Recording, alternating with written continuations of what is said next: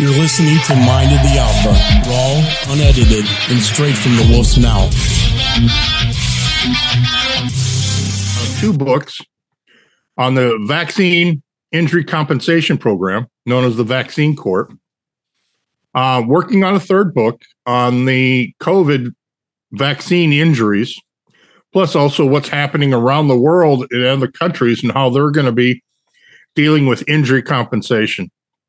Hopefully, to get that book out by the end of probably around November of this year. Um, I started this journey a little bit differently. One is I'm not an attorney, but I'm actually a parent, a father, a mm-hmm. husband of two twin boys who are now 25. Um, but they were born a little bit premature, Austin and Nicholas back in 19 October of 1997. And it wasn't until a year later on their 13th month that we had them originally vaccinated. We didn't vaccinate prior to that. Um, and at 13 months, um, both of the boys received the MMR vaccine. Mm-hmm. And Nicholas had a severe reaction to it uh, uh, quite a bit of a severe reaction. For about two weeks, we had nothing but um, crying, screaming, high temperatures, the vomiting, the diarrhea. Um, his twin brother did not have a reaction to it. Um, then Nicholas calmed down. And then over the course of the next 18 to 24 months, we started noticing a little bit of a, a regression, if you will where he started to lose his speech, the, the ability to socialize, willingness to play with his brother, play with toys appropriately, things like this. Um, and then later, a couple years later, we were able to finally get um, appointment with uh, a pediatric uh, uh, psychiatrist um, in Oklahoma at the time to look at what what may be happening with Nick. And we received a, the diagnosis that we greatly feared, and that was severe autism. He was no, you know, he lost his mm-hmm. ability to speak. Um, he required a lot of care for uh, by us, and that's where it began our journey. But um, we received two pages out of a, a Columbia University textbook on autism, and also a prescription for Ritalin. That's what doctors thought of this back in 1998 mm-hmm. and 99. That Ritalin, man, that stuff is. uh you do you feel like it's overprescribed? I mean, I very I, much um, so. I think so. Very too. much so. I think so too. Um, I think uh, you know it, it, it, The fact of the matter is, is that there's so many people out there that deal with like uh, ADHD and and you know and things like that. Um, and I think that doctors are really quick to just throw medicine at everything. Well, they, that's true. You know, Ritalin or um, um, is it Adderall for uh, all these kids in high school? You know, uh-huh. um, yep. stuff like this for their attention. Um, but from there, I didn't know much. We still didn't know that it was a vaccine injury. It wasn't until um, a couple years later that my wife was looking at and going, we need to figure out what caused it for for Nicholas. We have all been told through our doctors in Dallas and doctors in Oklahoma that it was, uh, you know, um, Einstein didn't speak to his age 5 mm-hmm. Oh, he'll grow out of this and all this garbage. That wasn't happening. And that's when we started digging into. My wife was the first to kind of make the connection. Wait a minute. The symptoms that he portrayed, what happened to him after the MMR for the next two weeks is a reaction from the vaccine, and it's called an encephalopathy, a brain injury. The body reacted. Right. So she started putting things together, connecting the dots, and we figured out he was a vaccine injured. We then pulled all of our medical records together and we found an attorney. His name is Cliff Shoemaker. Now, Cliff Shoemaker later would represent the Hannah Poling case, which is the famous case that broke on CNN back in 2007 and 2008. And CDC Director Julie Gerberding even said, yeah, the vaccines could contribute to her autism, you know, and they, but they were very reluctant to say that.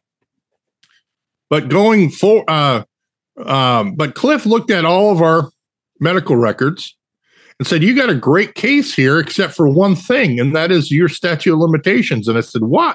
And he goes, What, per, you know, can't we sue for injuries in state court? And he says, No, you can't.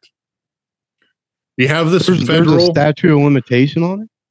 Yes, there's three years, three years from the uh, first symptom to when you can file.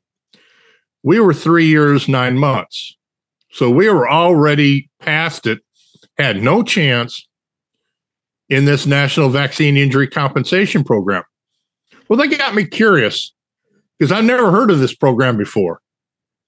I go back and look at the handouts that our doctors gave us that wasn't listed anywhere on the vaccine in, uh, injury statements or vaccine, uh, what they call the VIS statements that are by law, they're supposed to hand this out to each parent. Vaccine information statement is what it's really called. And I started thinking, what, what is this thing? But I was too busy working on trying to figure out how to pay for medical treatments and clinical, you know, therapies and everything for Nick. Right. Because most health insurance was discriminating against autism and other disabilities like this. Um, and so we had to look at reforming insurance coverage for autism, which was a huge battle. We started that back in 2005 in Oklahoma. And there was only two states, well, actually one state that provided coverage, and that was Indiana at the time. But then it was kind of iffy. We starting going, how do I go about looking at autism insurance coverage? Then I find out a group in Southern uh, South Carolina and a group in Texas were starting to move forward. And then it became a big, ugly battle in the state legislatures around the country to move for what they call a mandate, and that is to have uh, private insurance for health insurance cover treatments and therapies for autism. And that has really been a big, big battle. Um, today, about 47 states have provide some form of insurance coverage as far as state regulated plans. So is this like uh, um, a state program like Medicaid or or something like no, that, or are we talking about privatized insurance? Private insurance that's regulated by the states. Really? Um, yeah, a lot of insurance plans cover uh, or are regulated by this each state. That's so why do they do they put the um, I know you said the National Vaccine Injury Compensation Program. Um, mm-hmm. You never heard about it until obviously it was too late for you to file a claim. Do they put so they? I guess they didn't put that in the pamphlet that comes with the vaccine. Anything like that? At that or? time, no. But now they do. They do that now. Yes. Okay. Um, and of course, it's supposed to be handed out to the people, to the parents mm-hmm. or the individual prior to administration, but it's so never you, done that do you way. feel like, I mean, because I've never even heard of it until you talked about it. You know what I mean? Because mm-hmm. I've never had to deal with anything like that. And and let's be honest, I'm not. I'm you know how many people read the insert for medication? Not a lot, right?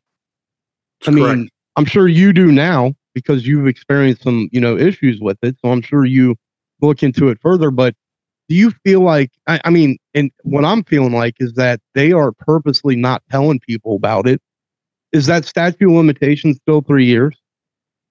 Yes, it's it's three years for injury. It's still you only now? have oh yeah. Okay. And you only have two years if you die from the vaccine. Your family or a state only has two years to file a claim if you died from the vaccine. And it's three years for injury. When they when the first symptoms manifest themselves, become known either by the parent or by the doctor, to when you file. Um, you have three years to do so. Uh, problem is, a lot of these vaccines, you might create what they call autoimmune disorders. Right. And they might take a lot longer than three years to constantly develop before people will actually file a claim, and they're too late. And the, the, the great example here is what happened to a lot, a lot of teenage girls that got the Gardasil vaccine at the ages 11, 12, and 13. What What is the Gardasil vaccine? Gardasil is the human papilloma virus. Okay. Uh, and um, what happened was these girls were getting that vaccine at the ages of 11, 12, 13. And they, you know, when they turn 20, 21, 22, getting out of college, maybe thinking about starting a family, they find out that they're sterile. Really? And it's too late.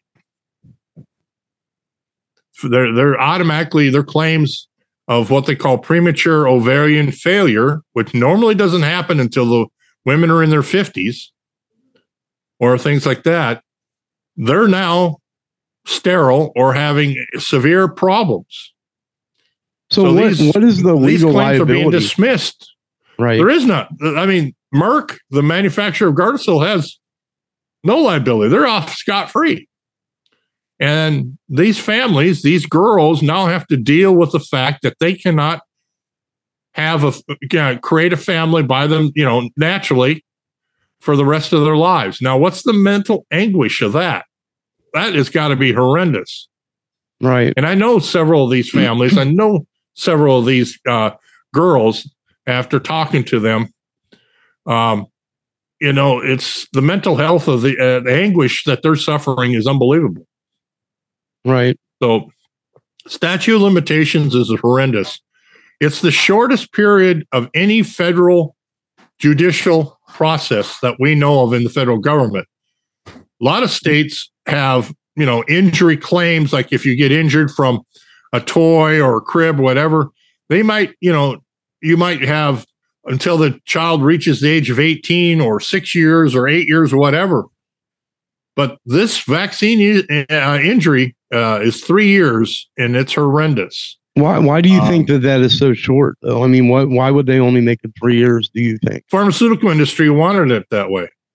When they when they put this program together and were helping write the bill back in '85 and first part of '86, statute of limitations was put in at three years. But they did have an escape clause built in to protect the petitioners at the time. That is, is that after 240 days, um, which is eight months, if you did not uh, receive a final decision, or if you want to, you could exit the program and then file a state in, uh, injury claim in state court. You could do that. However, that right to sue, which is part of the Seventh Amendment, was taken away from us in the Bruesewitz versus Wyeth Lab decision of 2011, where the Supreme Court ruled that the exclusive remedy for all vaccine injuries must be the NVICP. So people are stuck. If whether you get injured from a flu shot, an MMR, DPT, Gardasil, whatever, you must go to the NVICP for to seek any re- remedies or compensation. That's, but COVID is is handled a little bit differently. From so what I understand with COVID, they don't they they have complete immunity. Is that correct? Well, COVID, companies? yeah, COVID is covered by an entirely different compensation program. The COVID vaccines and also the countermeasures used to battle the virus, such as medical devices, uh, mm-hmm. ventilators, etc., um, other antiviral drugs such as remdesivir and, and things like this. It's handled in what they call the countermeasures injury compensation program, which the uh, which is uh, originated in 2010 and it's the immunity is covered under the PrEP Act, which right, was yeah, passed in 2005. Right. And the only liability uh, that pharmaceuticals or even administrators or what we call covered persons can be sued on is what they call willful misconduct, which is basically it lacks due process. So we believe it's unconstitutional, but no one's been really that successful at challenging that. So the pharmaceutical industry that is that's created the COVID vaccines, if you will, mm-hmm. uh, they enjoy uh, complete legal uh, immunity, if you will. They cannot be sued um, under the normal process. But if we, I still think within the, the next few years, some of the walls will start crumbling down against uh, the willful misconduct piece. And if we get the right judges to look at this, uh, we might be able to break down the immunity. Uh, but right now, anybody injured from a COVID vaccine must file a petition in the countermeasures injury compensation program. And if you think the NVICP and the vaccine court um, was horrendous, this is even worse. You only have one year from the date of administration to file. That's the statute of limitations. Is only one year. Well, how, how, do we how do we um so so what what do they how do they define the willful misconduct though? I mean, is that I mean, if I'm and you got to talk to me like I'm stupid here, you know what I mean? Because I'm not, you know, obviously not an expert in this area. But um, when you're talking willful misconduct, is this something that they they have to prove that the pharmaceutical company um, did something that was hmm, wrong or, or in the development? Yeah, they they they, what, what exactly they knew it was mean? wrong and they continued that practice. Okay. We're right. examining the clinical trial pro- uh, process. That's still going to take several years before we can examine and completely figure out what is actually happening. Um, but uh, and you know, willful misconduct is is really this whole program was never designed for a nationwide long term pandemic. That's what I'm thinking. Yeah, because I mean, we yeah. still. How long did it take them to develop the vaccine? They they had a couple months to do it, right? And from what I understood, that Congress passed a um, legislation that they don't even have to release a lot of their, um, you know, their studies and things like that for, I think it was sixty years or something. Well, there was um,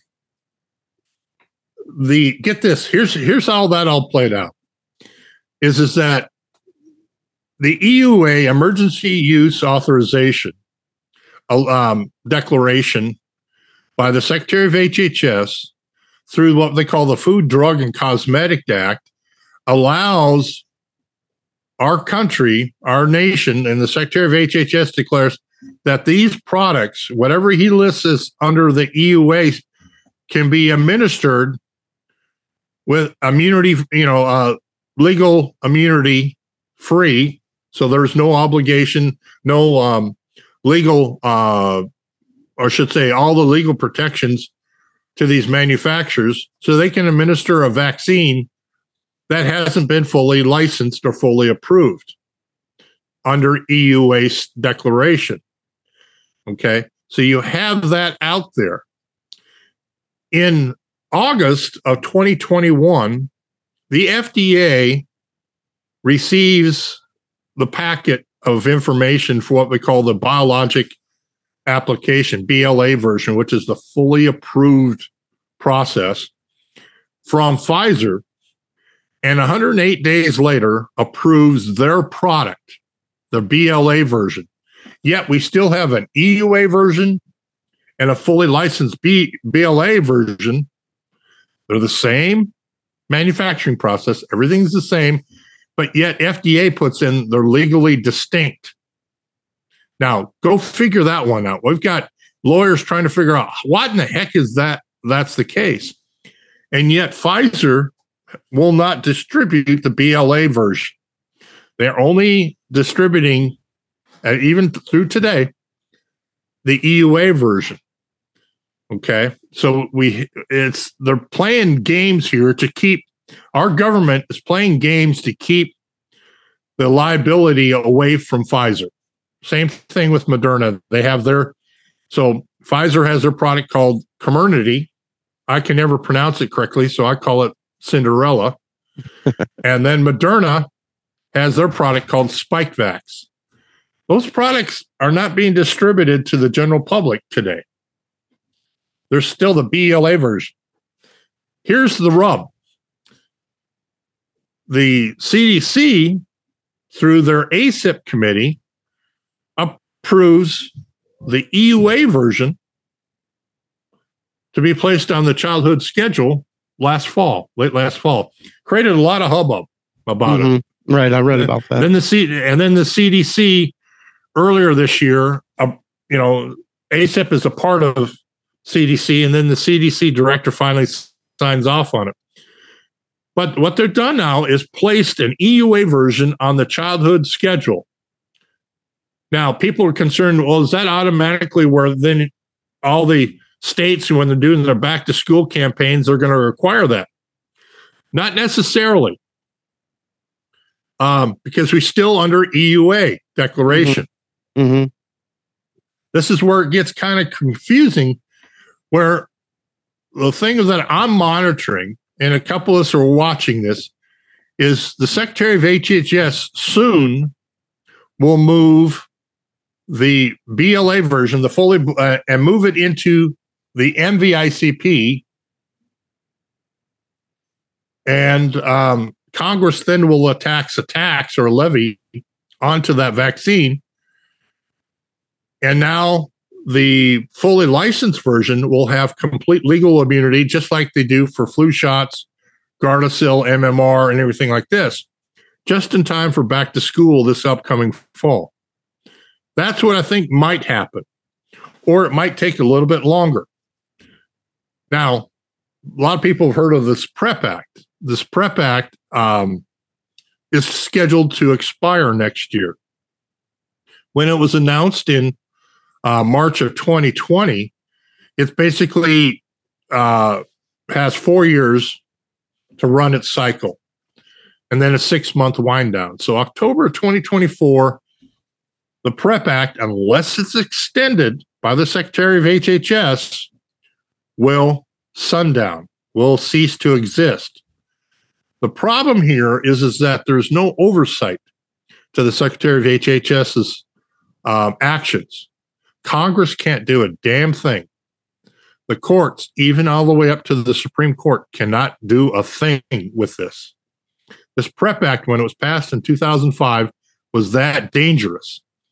It basically usurped the Constitution and moved public health and the oversight by Congress and the courts, moved it into the White House.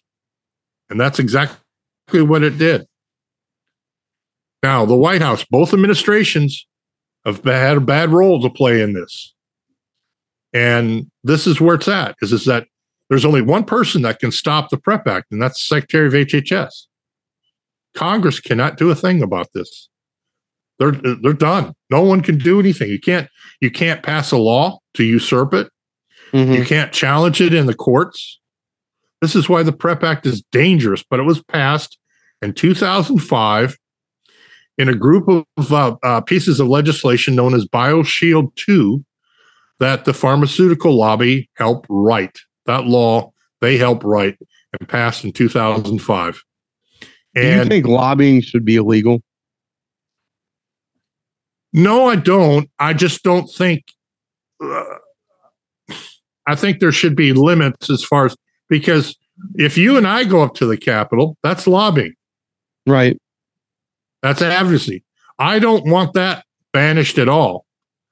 But when you have the pharmaceutical lobby, which is larger than oil and gas, defense, uh, national security, all these other things combined, pharmaceutical lobby is the largest lobby with the greatest number of dollars.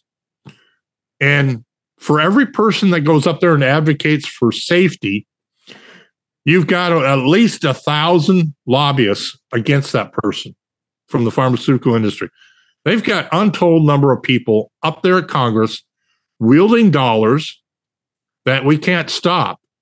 That needs to have, we need to put some brakes on that. But we still need to allow people to address their issues with Congress. Yeah, I mean, I, I, um, man, our pharmaceutical companies have so much control in the United States.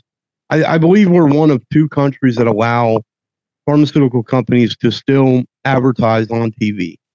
Um, Correct. And I know for a fact that like CNN, Fox, um, those those channels, seventy five percent of their um, their ads that are ran are pharmaceutical companies running those ads. You know what I mean? And I I just I don't I don't agree with that at all whatsoever. Um, I don't think that we should be advertising any sort of medicines or anything like that on TV. Are you a fan of the Super Bowl? Um, I, I wasn't. Did you watch the Super Bowl? Did you watch football? I watched. I watched the second quarter. That was it. Seventy-seven percent of the ads in the Super Bowl. Mm-hmm. Um. Well, actually, I'll take that back. Um, in the playoffs, not the Super Bowl because that's different, but the NFL football playoffs, seventy-seven percent were pharmaceutical industry. Seventy-seven percent. That's mind blowing, man. I mean, that. How do you feel about that? I mean, eh, I, I don't, I don't think they should be allowed to do that. What you were talking about, which is a great point, is that we're only of two countries. It's called direct to consumer advertising, New Zealand and the United States. Mm-hmm. In New Zealand, I and, think still limited, you know, to a, a, a much less than the United States does.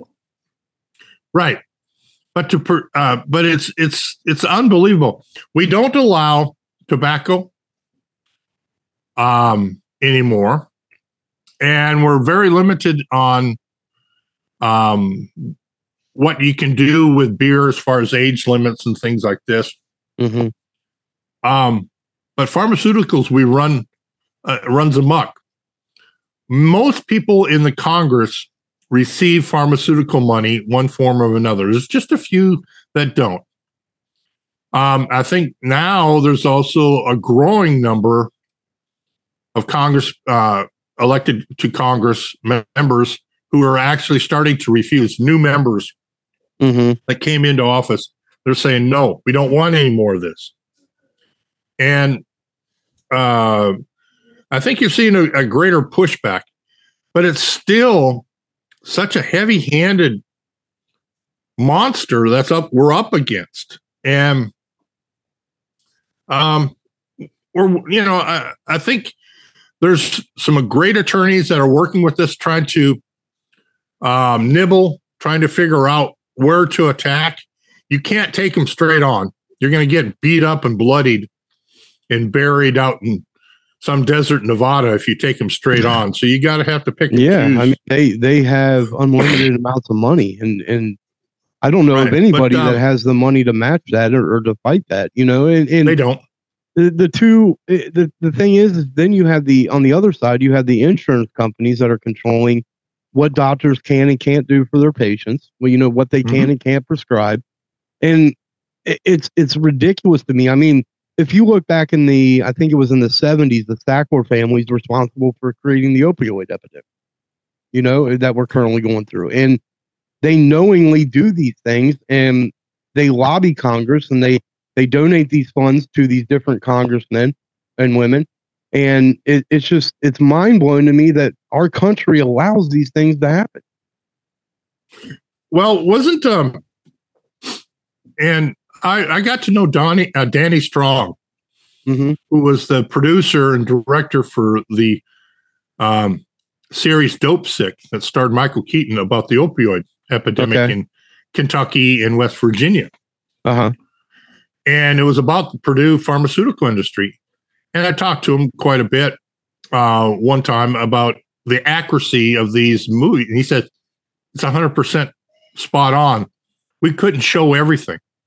If mm-hmm. anything, it wasn't it wasn't quite as strong as what's actually happening. Right.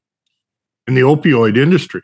And you're right. This pharmaceutical industry is out of control. Far, you know, Purdue Pharmaceuticals are directly responsible for killing thousands of individuals for um, and uh, it's it's I don't you know it, it, we run amok. There's a there's an attorney. Her name is um, Charlotte Bismuth. Okay. She was assistant uh, district attorney out in New York, um, I believe Manhattan office. She won the first legal battle, wrongful death, against a doctor that was selling opioid prescriptions for cash on Saturdays in New York City. And she took four years to take him to court, and she won the battle. And she wrote a book called Bad Medicine. Came out a couple years ago. Yeah, very good read. I haven't read it yet though. Yeah, and it's basically a journal, a diary of what it took to get the case to court and to win. Mm-hmm. And um, it's a wonder, wonderful book. And she's a wonderful author, but an attorney. Now she's taken a step back. She does. She lives up uh, up in New England now with her family, and uh, but it really tells you what it took to go after the doctors that are writing the prescriptions, and then you have that movie Dopesick talking about the pharmaceutical industry and what they do to incentivize the sales from the sales reps to the doctors excuse me. And then you got the actual industry itself. They just keep producing more and more because it's just millions and millions of dollars in revenue. Well, the the crazy part about that, Wayne, is back back when they first invented like OxyContin and um and some of those other opioids, they knew how addictive it was. Okay. And they paid off scientists to say, hey, it's not addictive and they went to doctors and they could go to doctors and they can incentivize them to prescribe their medication. They're not allowed to do that now. It's illegal. Um, but what they would do is they would incentivize these doctors and the doctors were saying, Hey, you know, my patients are saying that are getting addicted to these things. And they're saying, no, they're not addicted to them. What it is, is they're suffering through breakthrough pain. So you need to prescribe more in a higher dose. Okay. Right. Knowing that it was killing these people. And now, what are we looking at now? Now we have a fentanyl epidemic, you know, and different things like that. It's just, I well, it's it's kind of like it's kind of like the vaccine issue. Mm-hmm. You heard the the slogan "safe and effective," right? Nothing has actually been safe and effective, right? It's a marketing slogan. Even the traditional vaccines, MMR, the um, DP, uh, the DTaP, um, even the flu shot, even all these others have not been safely tested against a, a sterile placebo. They'll say, "Oh, it's been we've been testing against placebos." Well, what they use is another watered down vaccine as the placebo. Really? I, I wasn't um, aware of that. Oh, oh, yeah. A lot of the Gardasil trials they used a meningitis vaccine as the placebo. How does that work? I mean, how can they? How can they even? They do their own clinical trials. The FDA, the FDA doesn't. FDA doesn't provide any oversight. They don't review any of that.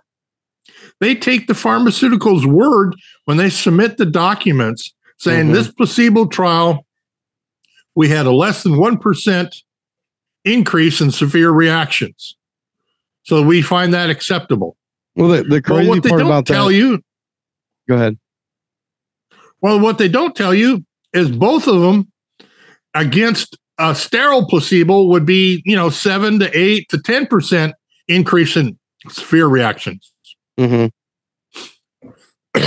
so the FDA doesn't care. They from, look from at what I understand. They can do their own.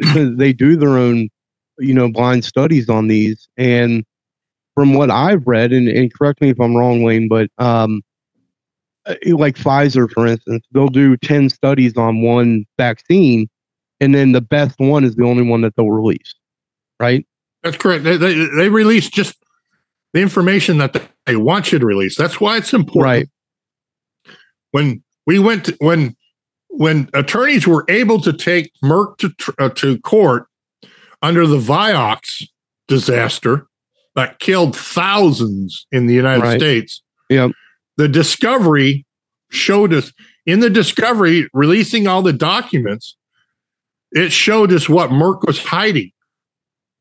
Plus, also what Merck was doing by creating these hit lists against doctors who uh, spoke out against them. You know, they then they would have public relations firms go out and and try to uh, put a lot of pressure on these doctors and uh, mm-hmm. destroy their reputations and things like this. Same thing is happening with Merck with Gardasil. They're in court now. the law firms are suing Merck on fraud. And they're going through the discovery now and looking at documents and seeing how Merck used outside agencies to do a lot of their clinical trials, and then they whitewash those things. Mm-hmm. And um, so you know, it, it's the what we need to do, and I think Bobby Kennedy Jr. said it correctly. We need to get rid of the FDA and the CDC and start over and keep them independent of our government. Because as long as they're controlled, FDA and CDC's uh, as part of HHS, which is part of the executive, it becomes policy decisions instead of based on what we call true science. But I, but I think one of the things that's stopping that, and you just said a little bit ago, is how many of these Congress people take um, take donations and, and, and campaign donations uh, from these pharmaceutical companies. And eh, I mean, that's one of the reasons why I believe there should be term limits in con- Congress as well. I mean, you have somebody like Nancy Pelosi who's been in Congress for what, 60 years or something like that. Um, it's crazy. They should not be allowed to be in there that long, you know? Well, I think um I think it was it Nikki Haley when she announced her, her campaign, she said she wanted to put an age limit. Oh yeah. Of, yeah. Um, or cognitive test, whatever. That's one part. Um, you know, you can you can do term limits, but the problem you got there is is that it might take you quite a bit of time to move up the seniority chain within your party or within that committee to where you can actually do something. Um, someone who's been there maybe six years or eight years in the House still might not, not have enough sway in a committee to to call the hearing because the hearing's really basically by the chairman or the ranking minority member. Do you think that's because uh, of the current situation of the system where there's so many people that have been in there for so long? So if we if we limit oh, all oh yeah, of them, it could be. It could. You know be. what I mean? If Very we much limit so. all of them and we get we take. So I mean, I hate to say it, man, but if you take the the old and move it in with the new, maybe we can redevelop that system. But I I mean, I definitely see where you're coming from. Um, because of yeah, the way you know, you do have to give these people a chance. Right. You just can't say that, you know, you're in for six years and then you got to go home. They aren't yeah. going to be able to do anything. Right. Yeah. I mean, maybe maybe you gotta, like you got to give them some leeway, or even even I would be okay with even be, having a 20 year term limit. Something like that would be fair. You know, um, you should not be it, in there. I mean, look at look at Pelosi. I mean, she, her, and uh, Paul Pelosi are the two most successful stock traders in the United in the world. Why is that? Oh, it's just pure coincidence, right? Don't right. you know that? They're just really good at it. You know, they're just really good. Jesus. Yeah. Anyway, but uh, getting back to the, the vaccine issue, mm-hmm. and that is is that we've got a lot of people who filed petitions in the countermeasures that are injured from the COVID vaccine or the COVID countermeasures. And unfortunately, most of them are never going to see the light of day. They're not going to receive any compensation. And that, that program is really not, I, should, I shouldn't call it a compensation program, but that's the title. It's more of a medical expense reimbursement because in the CICP, you're not awarded pain and suffering or any other types of damages, a very low lost wages cap of fifty thousand dollars. Mm-hmm. So basically, so 50, basically, it's medical expenses fifty thousand for lost wages. Someone making two hundred thousand and gets hurt by the COVID jab, all they were going to cover is 50,000 for that year. It's insane. Um, and medical expenses. So a person who gets severely injured, breadwinner of a family, has a mortgage, and now he cannot provide for his family because that mortgage is going to have to be paid by someone else because mm-hmm. he can't work. You have medical expenses, and if you're lucky to have doctors that are willing to say that it is the COVID vaccine that caused the injury, you might get reimbursement of expenses not covered by your private insurance. By the way, sooner or later, you're not going to be working. Therefore, you're not going to have private health insurance. You're going to have to go on Medicaid and Medicare or Social Security disability long term. Mm-hmm. Taxpayers are going to be ending up having to pay for this mess. And I tried, you know, I went to college down in Texas. Um, I majored in Budweiser and golf, but basically it was economics was my study. me, me, too, man. Uh huh. And um, not golf. I wasn't a much of a golfer, but but uh, I was uh-huh. good at drinking Budweiser. Yeah. Um, but I went there on a, a golf scholarship. So, um, economics was my field of interest, mm-hmm. and I studied this thing. Then, um, a few years ago, I was out there preaching to the world as best I could the dangers of this PREP Act back in 2018 and 2019. And everybody's going, why you kind of this we don't have a problem with it. I said, we will. Because I noticed executive orders were signed by the Bush administration and by Obama and for quarantine purposes and things like this. And I said, they're gearing up for something. Sure enough, when COVID came out, people started looking into the PREP Act and going, what the heck do we have here? now you have all these people who have been injured. We don't know the extent of everyone, but I started putting some math together last fall. And I started creating um, summation formulas and everything else, trying to figure out what's the cost. Mm-hmm. I think the true cost to our economy is somewhere north of two and a half to almost three trillion dollars to clean up just the injuries from the COVID vaccine. But what, what about these these doctors are telling us that they're they're the the problem is is they're telling us there's no injuries to the COVID vaccine that they've shown that are proven. medical doctors, most medical doctors were trained. They have never received any training in medical school. Right. What an injury is. But even and if even it doesn't, government is telling us this. You know what I mean? So like, if, right. if you go just, to what is that database they have? There's a database that they have. Well, you have the VAERS database. The VAERS uh, database, yeah. So they're, vaccine they're, adverse re, uh, event reporting reaction. system. Yeah, yeah, yeah. Mm-hmm. So what what about? I mean, because if you look on there, there's not a whole lot of injuries, if you will, on there for because well, actually I would I, would beg to disagree. The VAERS database, if you look at it, uh-huh. Uh, now uh, to be fair, I haven't. I'll be honest with you. I haven't done a whole lot of research into that. I'm just mm-hmm. going by you know you know some of the articles and things like that that I've read. So correct me if I'm wrong. Well,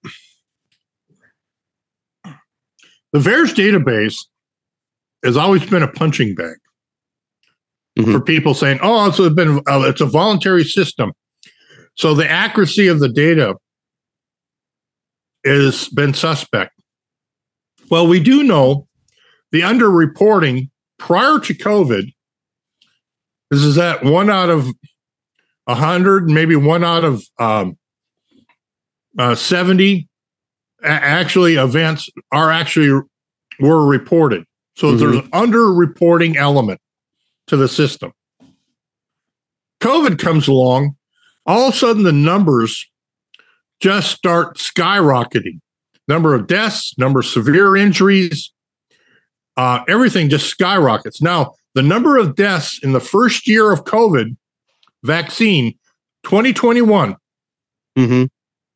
the number of deaths in the, the VAERS system was five times greater than the number of deaths reported for the previous 30 years of VAERS.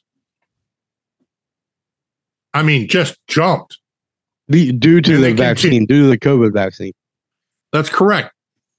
What's interesting when you, you look at the reports, you go into the individual reports, mm-hmm. they're written by clinicians, doctors, nurses. Right. These are not family members reporting. These are doctors and nurses trained. Really? So we know the legitimacy of these, reports is high, very high. The credibility is very high.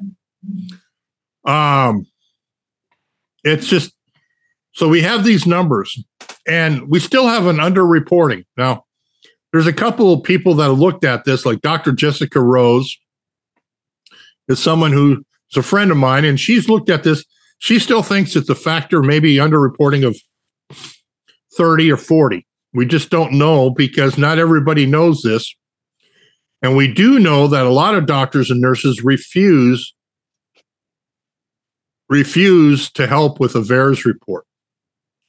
Um, so, you know, we it's we we don't know really, but then you hear FDA officials saying, "Oh, correlation doesn't cause uh, doesn't equal causation." No, it doesn't. I agree there. But what you should be doing is that this is supposed to be tracking and creating signals. If there's a signal, meaning a spike, you're supposed to be investigating that. And this is where the CDC refuses to investigate the deaths. They're investigating all the severe injuries. Mm-hmm. So they make the claim, oh, no one's died from the vaccine or no one's getting seriously injured. Well, if you don't look, if you're not going to look for the problem, chances are you don't know there is a problem. You know, what, so you, what's up uh, with the MR, mRNA vaccine? I've heard that there's some really bad bad stories about that. Well, causing that technology, which is both, and, yeah, is both Moderna and also uh, Pfizer. Mm-hmm. Johnson Johnson has a little bit different technology. It's a different way of of trying to create uh, uh, the body to create an immune response. The problem is, is that it's so brand new. They're testing as they say, "Oh, it's been it's been tested for several years." What it was is computer simulation tested. It was never tested in human trials uh, on hu- on humans for more than you know. Well, now we're still in the testing phase. Um, and you know, so it's what two years. Traditional vaccines take seven to ten years to do clinical testing, trials, in ways to te- what they call tease out long term chronic ill or chronic illness, such as does it create arthritis several years later? Mm-hmm. Does it create autoimmune disorders down the road? Does it create problems with fertility? Things like that. They cannot be identified in six months. These take years. But when Pfizer was doing their trials, they unblinded their studies, meaning you have a placebo group that supposedly didn't get this technology, this vaccine. They were then given the vaccine. So we don't have a true placebo group to measure against down the road. It's mm-hmm. called unblinding a study. And they did it purposely because they sold the bill of goods along with our media saying that the COVID virus is going to kill everyone. Yeah, and we fact, all, and it's come out that it's been inflated at least thirty percent of deaths. You know what I mean? Well, it's just ninety nine over ninety nine percent of the people that got COVID did not die. Right, right, but they're they're okay. saying that even because I mean, if you look back, they were hospitals were being incentivized to put people on ventilators. They were being incentivized to to call it a COVID death, and even so, even if you had someone with um, you know cancer, terminal cancer, and they died with COVID, they were considered to be a COVID death. Oh, come on. Well, yeah. You see, you have you have reporting uh, irregularities. You have all sorts of problems here. Mm-hmm. But the the thing is, is that these uh, mRNA type vaccines, now that they have been approved through you know the FDA process, pharma wants to use it for all their future vaccine development instead of doing the traditional development for MMR and DPT and mm-hmm. flu. They're going to they're going to use the same technology and bypass clinical trials, bypass animal testing, bypass long term clinical uh, tests to get any vaccine out in less than a year or two years. So the human population is now the testing ground with no with no clinical controls if you will. From what I've read about the mRNA vaccine is um okay, so let me let me just say this. Um there's been stories put out that it changes the way your immune system works. Okay. And it can actually make it so that you don't have it suppresses your immune system so it, it doesn't have a reaction. Um, and which is scary to me if that's true, because if you think about it, if if if COVID, the way that it's rapidly changing, okay, um, if nature finds out, you know, eventually it's gonna it's gonna shift into something that we can't that that our body doesn't fight off at all, right? You see what I'm saying? Mm-hmm. So if it changes your immune response and suppresses the immune system, COVID the COVID or COVID's um, biological structure is gonna is gonna adapt to that eventually and be able to suppress your immune system even further. So what what does that mean for us in the future? That means even more dangerous viruses and things like that. If it's well, if that if that I, I, if that's, that, that's a it's a good possibility, or there it is a possibility that could happen. Now, some some of the greatest uh, virologists in the world opposed this mRNA vaccine during the worldwide pandemic outbreak. They mm-hmm. they often said you never vaccinate against a virus during an outbreak. You're going to vaccinate, you do it prior to the outbreak or after the outbreak. When you when you do it, Geert Vanden Bossche from Belgium, one of the leading virologists in the world, I had a conversation with him back in April of last year. And his biggest concern was he made that statement, and his biggest concern was this is that the variants that are going to develop are the result of the vaccination campaigns. Because if you don't vaccinate, the person who is unvaccinated gets COVID and recovers and isolates themselves, there should not be any transmission. So therefore, it kind of dies with that person as that person right. become, develops natural immunity. But when you have a vaccinated person, that virus kind of bounces off and then goes somewhere else. Well, what's happening is, is that's what's created this rapid development of all these variants.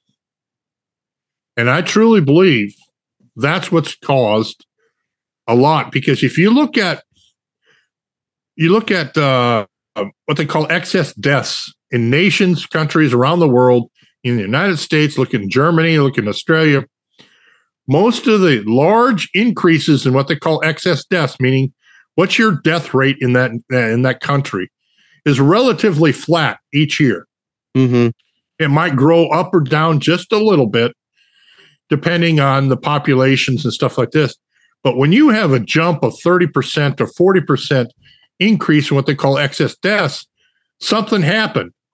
But it's when it happens in a very vaccinated population where 75% or 85% of the population is vaccinated, why did it have excess deaths? It has to be that the vaccinated have turned into what they call magnets and are drawing in the virus. And as you said, the virus keeps mutating and changing and it's becoming more virulent and it's creating more problems down the road for those who have been vaccinated. So that's why you see this campaign get your vaccine, get your boosters. Now we got to get the next set of boosters. Boom, boom, boom. You know, you're an anti vaxxer according to the FDA and the CDC if you haven't got your five. Yeah, right you're now. crazy or you're a, uh, you know, right wing um, cra- nut, nut right. job. You know what I mean? And, if you and, haven't got all five, you're an anti vaxxer. Yeah. Yeah, well, and I'll be I'll be completely transparent with you, Wayne. I have gotten two of the vaccines. Um, now, I had okay, so I had a heart attack about four years ago, so it kind of scared me a little bit in the beginning. But since now it's scaring me even more, the more and more I read about these vaccines and what they're doing to people and what they can do to people, now I'm just completely regretting that I even got the vaccine. You know, and I'll, I I promise you, I will never get another COVID vaccine for as long as I live. It's just it's it's you know it's not. It, it, I don't know, man. It's just there's too much stuff coming out about COVID and about our government and about these pharmaceutical companies and insurance companies, and you know it. I, you just can't trust them anymore. You you literally, if any, if COVID has showed us anything over the past three years, you can't trust our government, and that's the way that I look at it. Well, that's it's true, and then you know what? What was interesting also, if you look at the rate of cancers and everything for you know pre-COVID, look at the rate of flu and pneumonia. I was just getting ready to talk about that. Um, and that dropped like to next to nothing in t- 2021. In 2021, those rates of f- flu didn't didn't exist most people basically got a severe case of flu or pneumonia and, and died. Um, when they now, call it COVID, call it COVID or whatever, and that's that's sad because people are passing away. But that's the nature of our community ecosystem, our ecosystem. Yeah, it, it's just the way it is. Um, hopefully, a lot of people have learned that they need to concentrate on themselves getting healthy and eating better, sleeping better, losing the weight to get away from, you know, the, uh, um, you know, obesity seems to be a, a common element. You see me, and I'm dealing with it. well, but you know, get out and walk a little bit more, drop a few pounds. I've got to. I'm doing the same thing. Right. Um, yeah, and uh, I had a I had a cardiologist on um, about a month ago, and him and I got into a conversation about the. Um, I said, well, because he's a he's he's one of those guys that took like seven booster shots. You know what I mean? He's had every mm-hmm. COVID vaccine, takes one once a month. It seems like, and no no disrespect to Dr. Bolad, he's a great guy. Was, it was fun to talk with, um, but we talked about the. I said, well, why is it that the flu um, it dramatically it dropped so dramatically when COVID came around. And he said because people are wearing masks. And I said, well, I don't I don't believe that to be you know true. I mean, it, as far as the, uh, I think that doctors were diagnosing as COVID instead of the flu, just like you just said. Excuse me. Hmm. So he said, well, just... he said, well, my um, he said my allergies even went down because of because we are wearing masks. And I said, why? I, I can see why, because the mask is going to, you know, obviously uh, pollen and dust particles are larger than the COVID molecule or the fuel molecule. So it's going to catch those on the outside of your mask and you're not going to be inhaling as much. So, yeah, of course, you're, you know, the, the, the rhinovirus or whatever it is, um, mm-hmm. you're going to have decrease in decreases in people's out allergic reactions but you're not going to have decreases in, in the flu virus because of that mask. I'm sorry. It's it's not the mask that we were wearing. They do nothing to protect you against COVID or the flu virus. Right. It's, it's, well, you, you can obtain the virus through your eyes and through your ears too, right. or um, you know. So, well, there towards the end, how the nose and mouth. You, how many people did you see that weren't even wearing those masks properly? You know, they were oh, wearing them down underneath their nose, anything like that. So I, right. I just it's, don't buy the BS that they're telling us that you know the math or what what stopped that. What it is is that they try to inflate the numbers of COVID, and they try to mm-hmm. make it look like. And, and, don't get me wrong, COVID is it, it can be a very serious um, disease. You know, it's it's definitely something unlike we we faced before, but it's not as deadly as they try to make it out to be. And I think that a lot of studies are coming out now that that prove that to be the case. Well, you're you're true. It's just when you look at when you look at the mort- uh, mortality rate of COVID, and you don't adjust for the shenanigans on the um, death certificates, you just look at it. You know, if you're above the age of 75, it's right there. And it's in right in the same numbers as if, if we had a severe flu season. Um, right right? You would expect the same numbers. so it goes back to, you know, public health officials. First thing we need to do is we need to get public health out of medicine because public health people, all they are is they're looking for the greater good. They're looking for the 70% number. They don't care about the other 30%. And then they're looking at it from a statistical point of view that well, the greater good, you know, everybody should get the vaccines because it's the greater good. We don't care about the 30% that have reactions to it. Mm-hmm. We need to get doctors to practice medicine again. You get the insurance companies out of it, you get uh, public health officials out of it, and you get the media to stop buying into and becoming uh, the cheerleaders for pharmaceutical news you know, uh, here in Minnesota, I had I constantly have big battles here with Dr. Michael Osterholm, an mm-hmm. epidemiologist out of the University of Minnesota, who's on damn near every cable TV show all the time. Yeah, talking. Um, and he is stated no one has died from the COVID vaccine. I said, You got to be kidding me. He says, Well, show me where the CDC is confirmed I said, Doctor, everybody knows that CDC is not interested in investigating any of the problems. So you're just, you know, even though what you're saying is supported by whatever the CDC says, but it's, you know, uh, it's not credible. And, you know, you just, you've got to look at these problems. Um, then you have the media, whether it's local or national you don't have journalism anymore. You have stenographers for public health officials. Journalism, whenever when they started doing 24 hour, you know, rotating news, if you will. You know, see, but, see, but anytime you CNN put money, with that death certificate, that death count, that was horrible. CNN, let's be honest, Wayne, CNN, since Trump left office, they've dropped 33% of their viewership. If they lost the pharmaceutical companies from, but you know, advertising on there, and the ad spend, they would go under. The CNN would be no. Oh, yeah. They wouldn't have the budget, the money, nothing to keep going. So, it, I, I just, I, and even Fox News is getting to the point where they're the same way.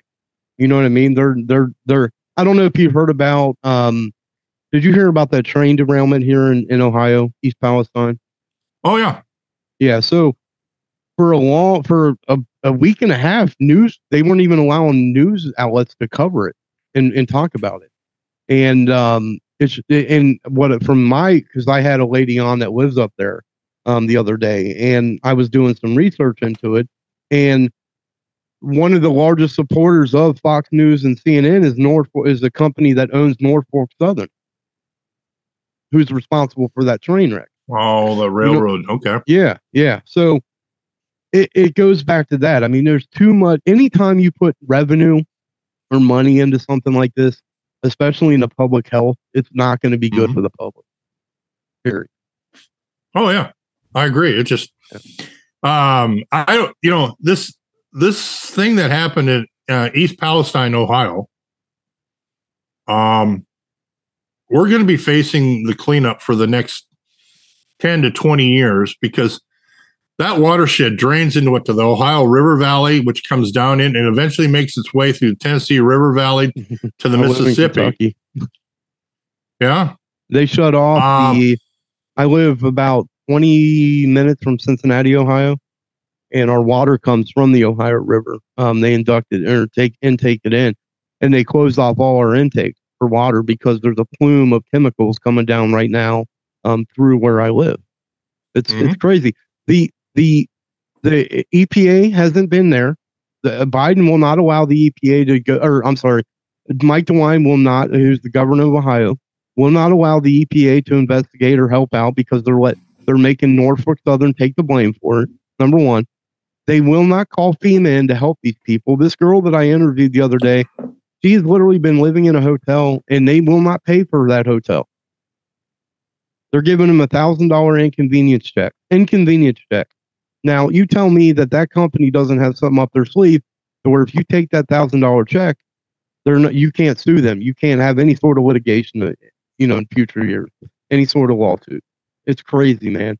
And and and the fact of the matter is, and if you look at Mike DeWine, and hopefully he hears this somehow, but Mike DeWine, I know for a fact that you take your biggest campaign contributors were from Norfolk Southern. So come on, man. Crazy. It's the same thing, man. Um, it's not just the pharmaceutical and insurance, it's all it's industry, period. And we, you know, we're we as the little people have no say so in it. You familiar with that movie called Dark Waters? Hmm. There was a. Um, I've heard of it. I don't think I've seen it. Um, still going on. Litigation is still going on, case by case. Attorney out of Cincinnati, his name is Robert Bilott.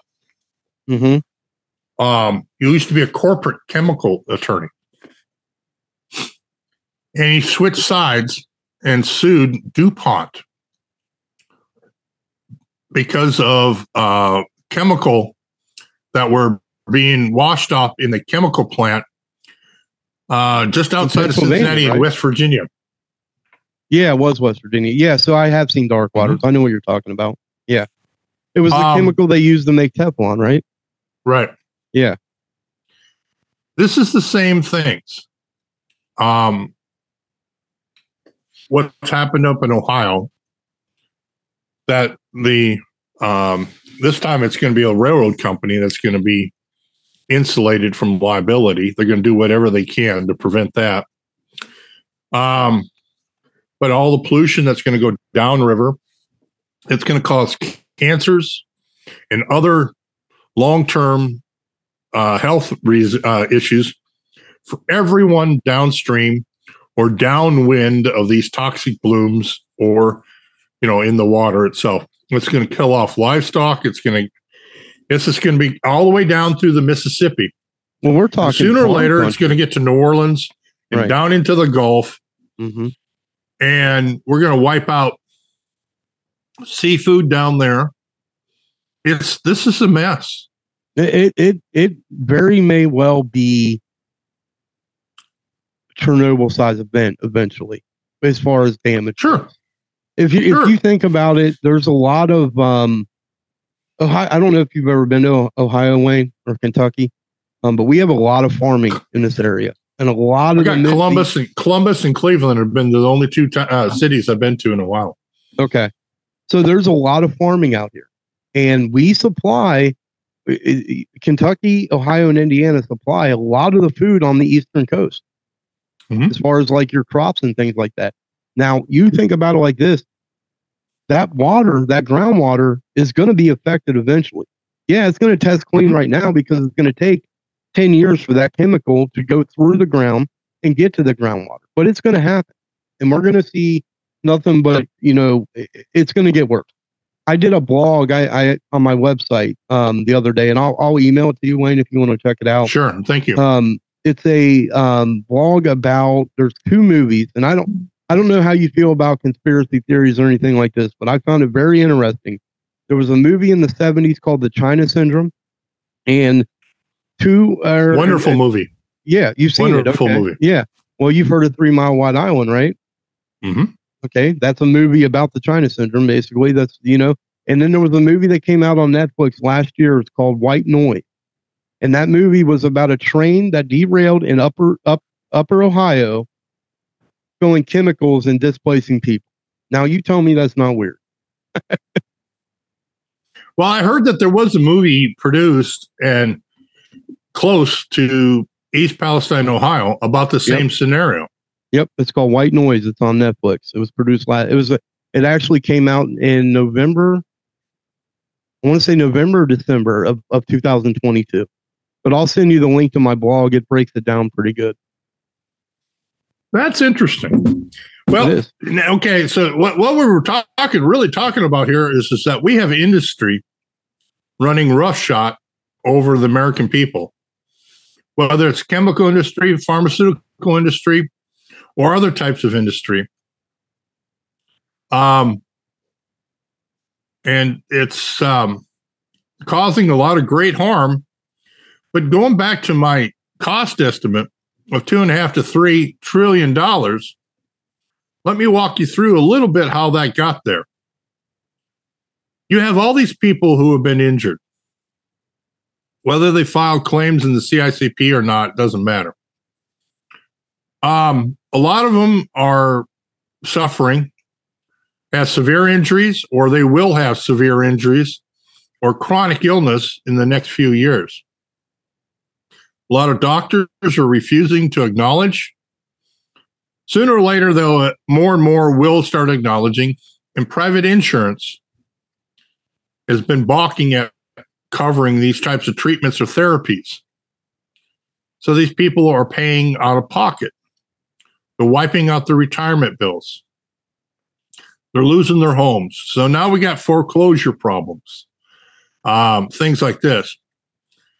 Then what happens is these people will have to seek workers' comp, short term.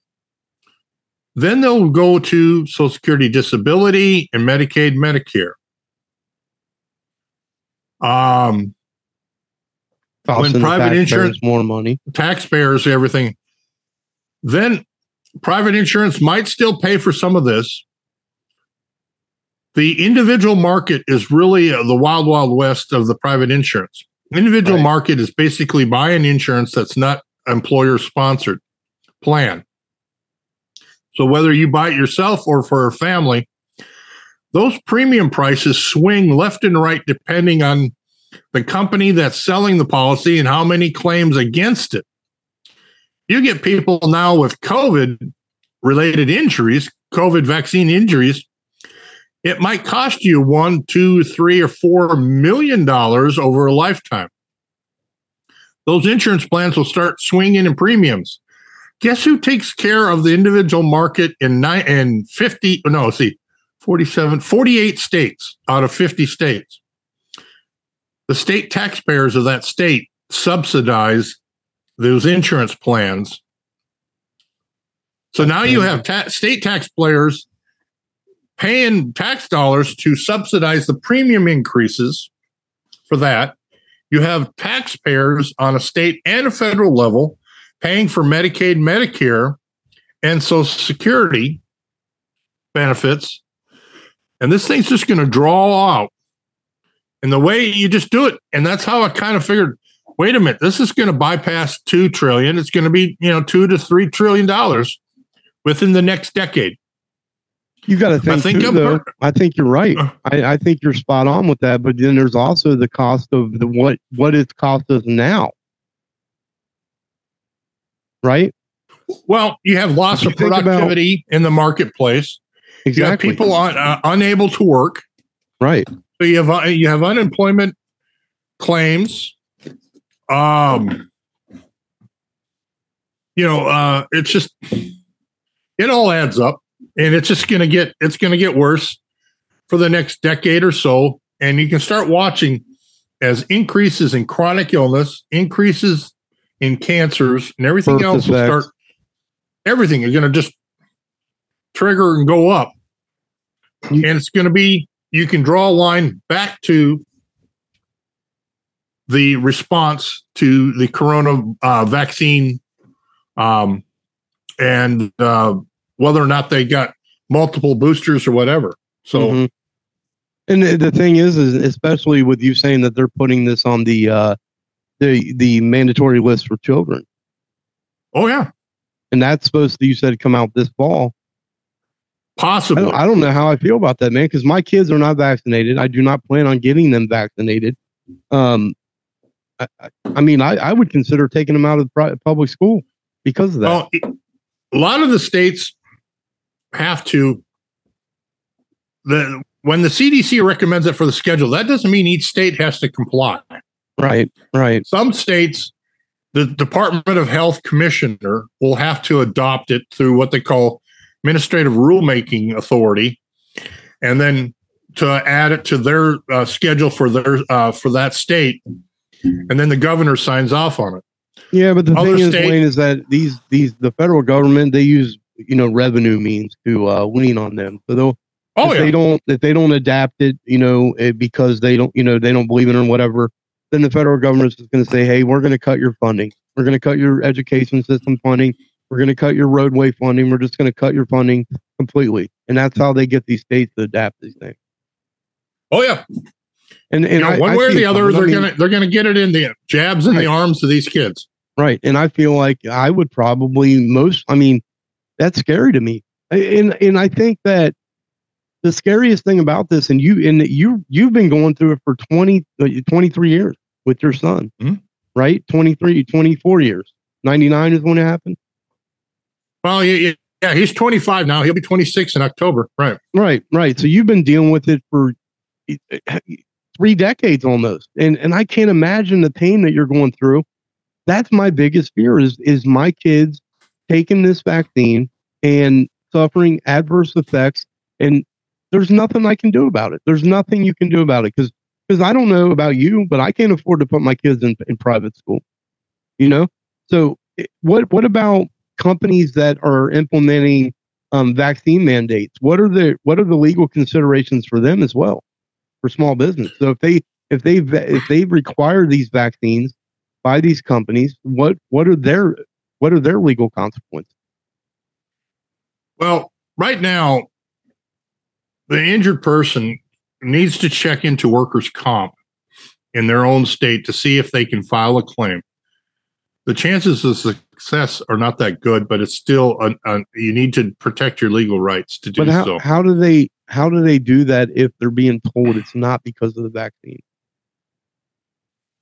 Well, that's it's not the it won't be the employer that makes the decision. It's going to basically be if you have a if you got a diagnosis of your medical outcome mm-hmm. your condition and you can get a doctor to say yes this is the direct result you might have a better chance but there's a lot of ifs in that statement right there um now the thing here is is that we really don't have too many mandates now in the state in the in the country we got a little bit in the military. We got some with some large business or large health, uh, hospital organizations.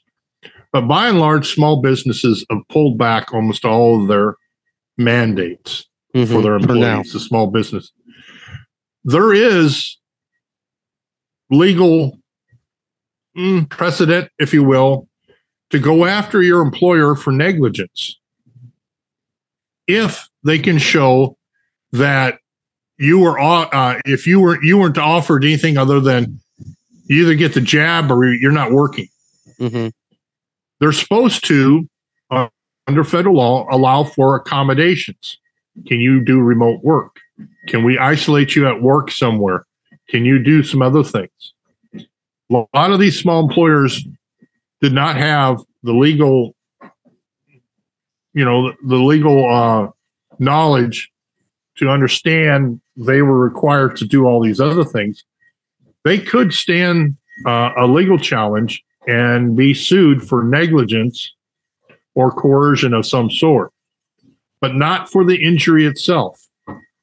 You sue for the injury, you get you get stuck in federal court, and you're going to get your case thrown out because of the federal preemption of the PREP Act. Your goal is to stay in state court where negligence claims can be litigated. We're seeing this with nursing homes, especially now where they're getting um, uh, sued over wrongful death because they didn't provide safety enough safety regulations mm-hmm. to keep the residents safe from the virus. That this is a little bit different than getting the vaccine, but it's the same legal precedence, and that is negligence. Um, so willful misconduct and and well, willful misconduct is on a federal level. So you're talking on that. the state level. I got you. State level is where you be successful. If people are think that they were injured because their employer mandated that they get the jab to keep their job, I would contact a personal injury attorney in that state and see if they can pursue a negligence claim. That's a possibility. Um, it's not going to fit the bill for everyone, but it's possible. Right. Um, for those who got it voluntarily, you're only right now is the countermeasures injury compensation program on a federal level. Um, but the, this this uh, where businesses went wrong, and they're going to get stuck. And I think you're going to see case law develop over the next few years. Uh, when they required the shot for you to work there, um, and they didn't provide proper accommodation options, you're you could be facing some legal problems. And I'd be worried if I was a small business owner and did that because sooner or later, some some employee or former employee is going to serve some papers on you. Right, right. Well, Wayne, it's it's um I know you got a hard stop here in about 10 minutes. Um so I wanted to mm-hmm you know that kind of wrapped up the question that I was going to ask you there. What um you wrote two books and you got a third book on the way. Um, is that correct? correct? Tell us yeah. how how can well, you know tell us how they can get a hold of your book um and where they can maybe reach out to you. I understand that you do your own podcast as well. Is that correct? Right. Okay.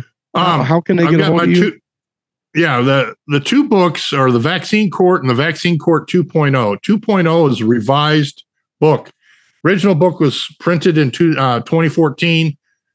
The revised was was put out um, in 2021, and um, with updated data. And I, I, introduced flu shots and Gardasil and SIDS to the second version. I encourage people if they want to get into these topics, uh, the Vaccine Court 2.0 is where you want to go. Uh, the website you can order the books from is thevaccinecourt.com or you can order it through Amazon. Um, I think Barnes and Noble online still has copies. They absolutely refuse to carry the book in their stores, but that's just the way censorship works these days. Mm-hmm. Um, the thing about revenue. yeah, that's right. Um, I do have a podcast now. I've, I've kind of taken a little bit of time off because I'm doing a lot of writing to complete the book project. Mm-hmm. But right on point on the Rumble channel, rumble.com slash C slash right on point. You can get there and subscribe. The podcasts are, are free to subscribe. Um, you'll see interviews with um, uh, Geert Vanden Bossche, Dr. Scott Jensen, Minnesota, who was uh, uh, governor uh, governor uh, candidate. Um, many different people um, are out there um, and then my writings out on, on Substack, which is the vaccine court dot uh, substack.com and you'll see they follow along. I don't charge for my writings out on the substack. Um, and then my uh, email address is out on the website.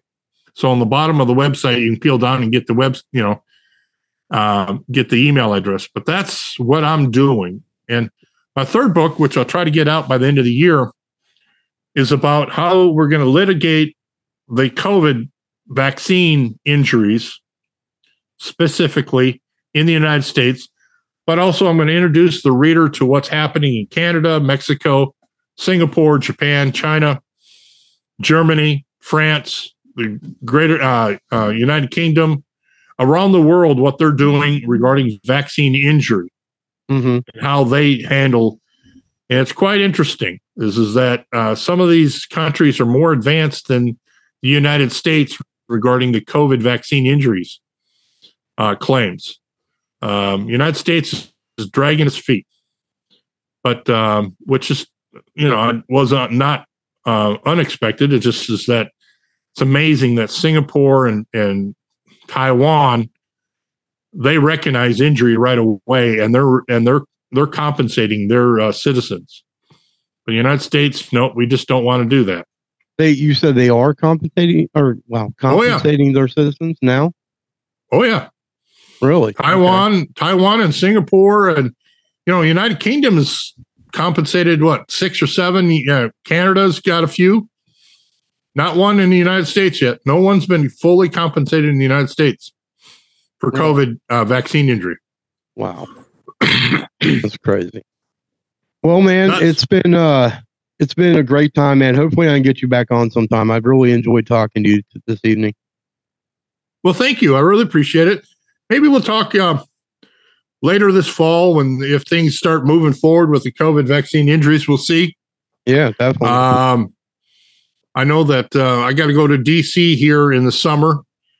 We're going to be cranking up some, um, uh, working with some legislation again, trying to reform our system. But we'll see what happens from there. Cool. Sounds good, man. I uh, definitely appreciate it. Hey guys, anybody that's listening, next week I do have a um, a microbiologist and virologist coming on to talk more in depth about the um, you know different issues that we're facing out there. And um, I'll, what I'll do, Wayne, is I'll list, I'll link all of your links all down in the show notes. I'm going to put it on my website. I'll put it on my various social medias. You can check this out on YouTube. I should be uh, getting the episode edited, and it'll come out Tuesday morning. So what I'll do is I'll send you a link to the episode, um, so you can you know share it or do with it what you will. Well, thank you very much, Bobby. I really, really appreciate it. No problem, man. I will. Uh, I'll talk to you soon. You have a good evening. Okay. Take care. Thanks. Bye bye.